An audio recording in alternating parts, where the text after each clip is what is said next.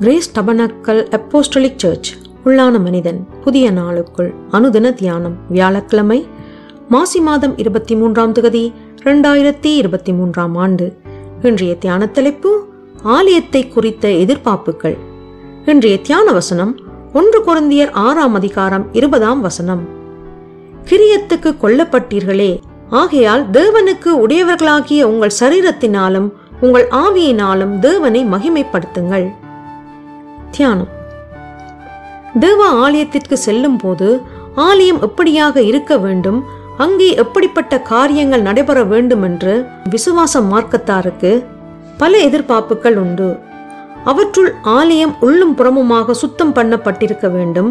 ஒருமைப்பாடு நல்லிணக்கம் ஜெப வேண்டுதல்கள் தேவனுக்கு உகந்த துதி ஆராதனை வேத வார்த்தைகளின் தியானம் போன்றவைகளும் உள்ளடங்கும்.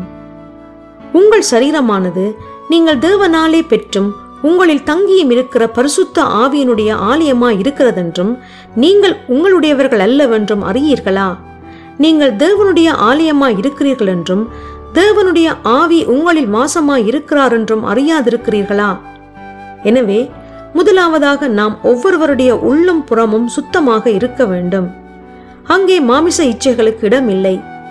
இருமனம் இல்லாதவர்களாயும் கசப்பும் வன்மமும் பகையும் இல்லாதவர்களாகவும் ஜெப வேண்டுதல்களோடும் அனுதினமும் வேத வார்த்தைகளை தியானம் செய்து தேவனுக்கு உகந்த துதி ஆராதனை செய்கின்றவர்களாகவும் நாம் ஒவ்வொருவரும் காணப்பட வேண்டும்.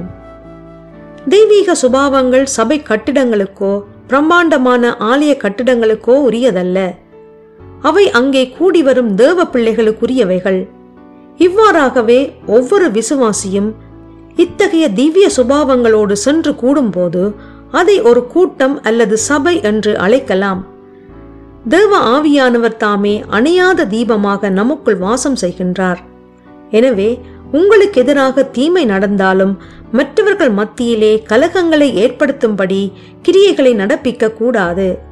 அப்படி நீங்கள் நடத்தும் போது தேவ ஆலயமாக இருக்க வேண்டிய நீங்கள் தேவனுடைய ராஜ்யத்திற்கு விரோதமாக செயல்பட ஆரம்பித்து விடுகின்றீர்கள்.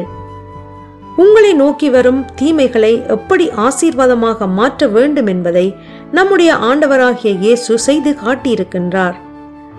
எனவே எப்போதும் நீங்கள் தாமே தேவன் மகிமைப்படும் ஆலயமாக இருக்கின்றீர்கள்.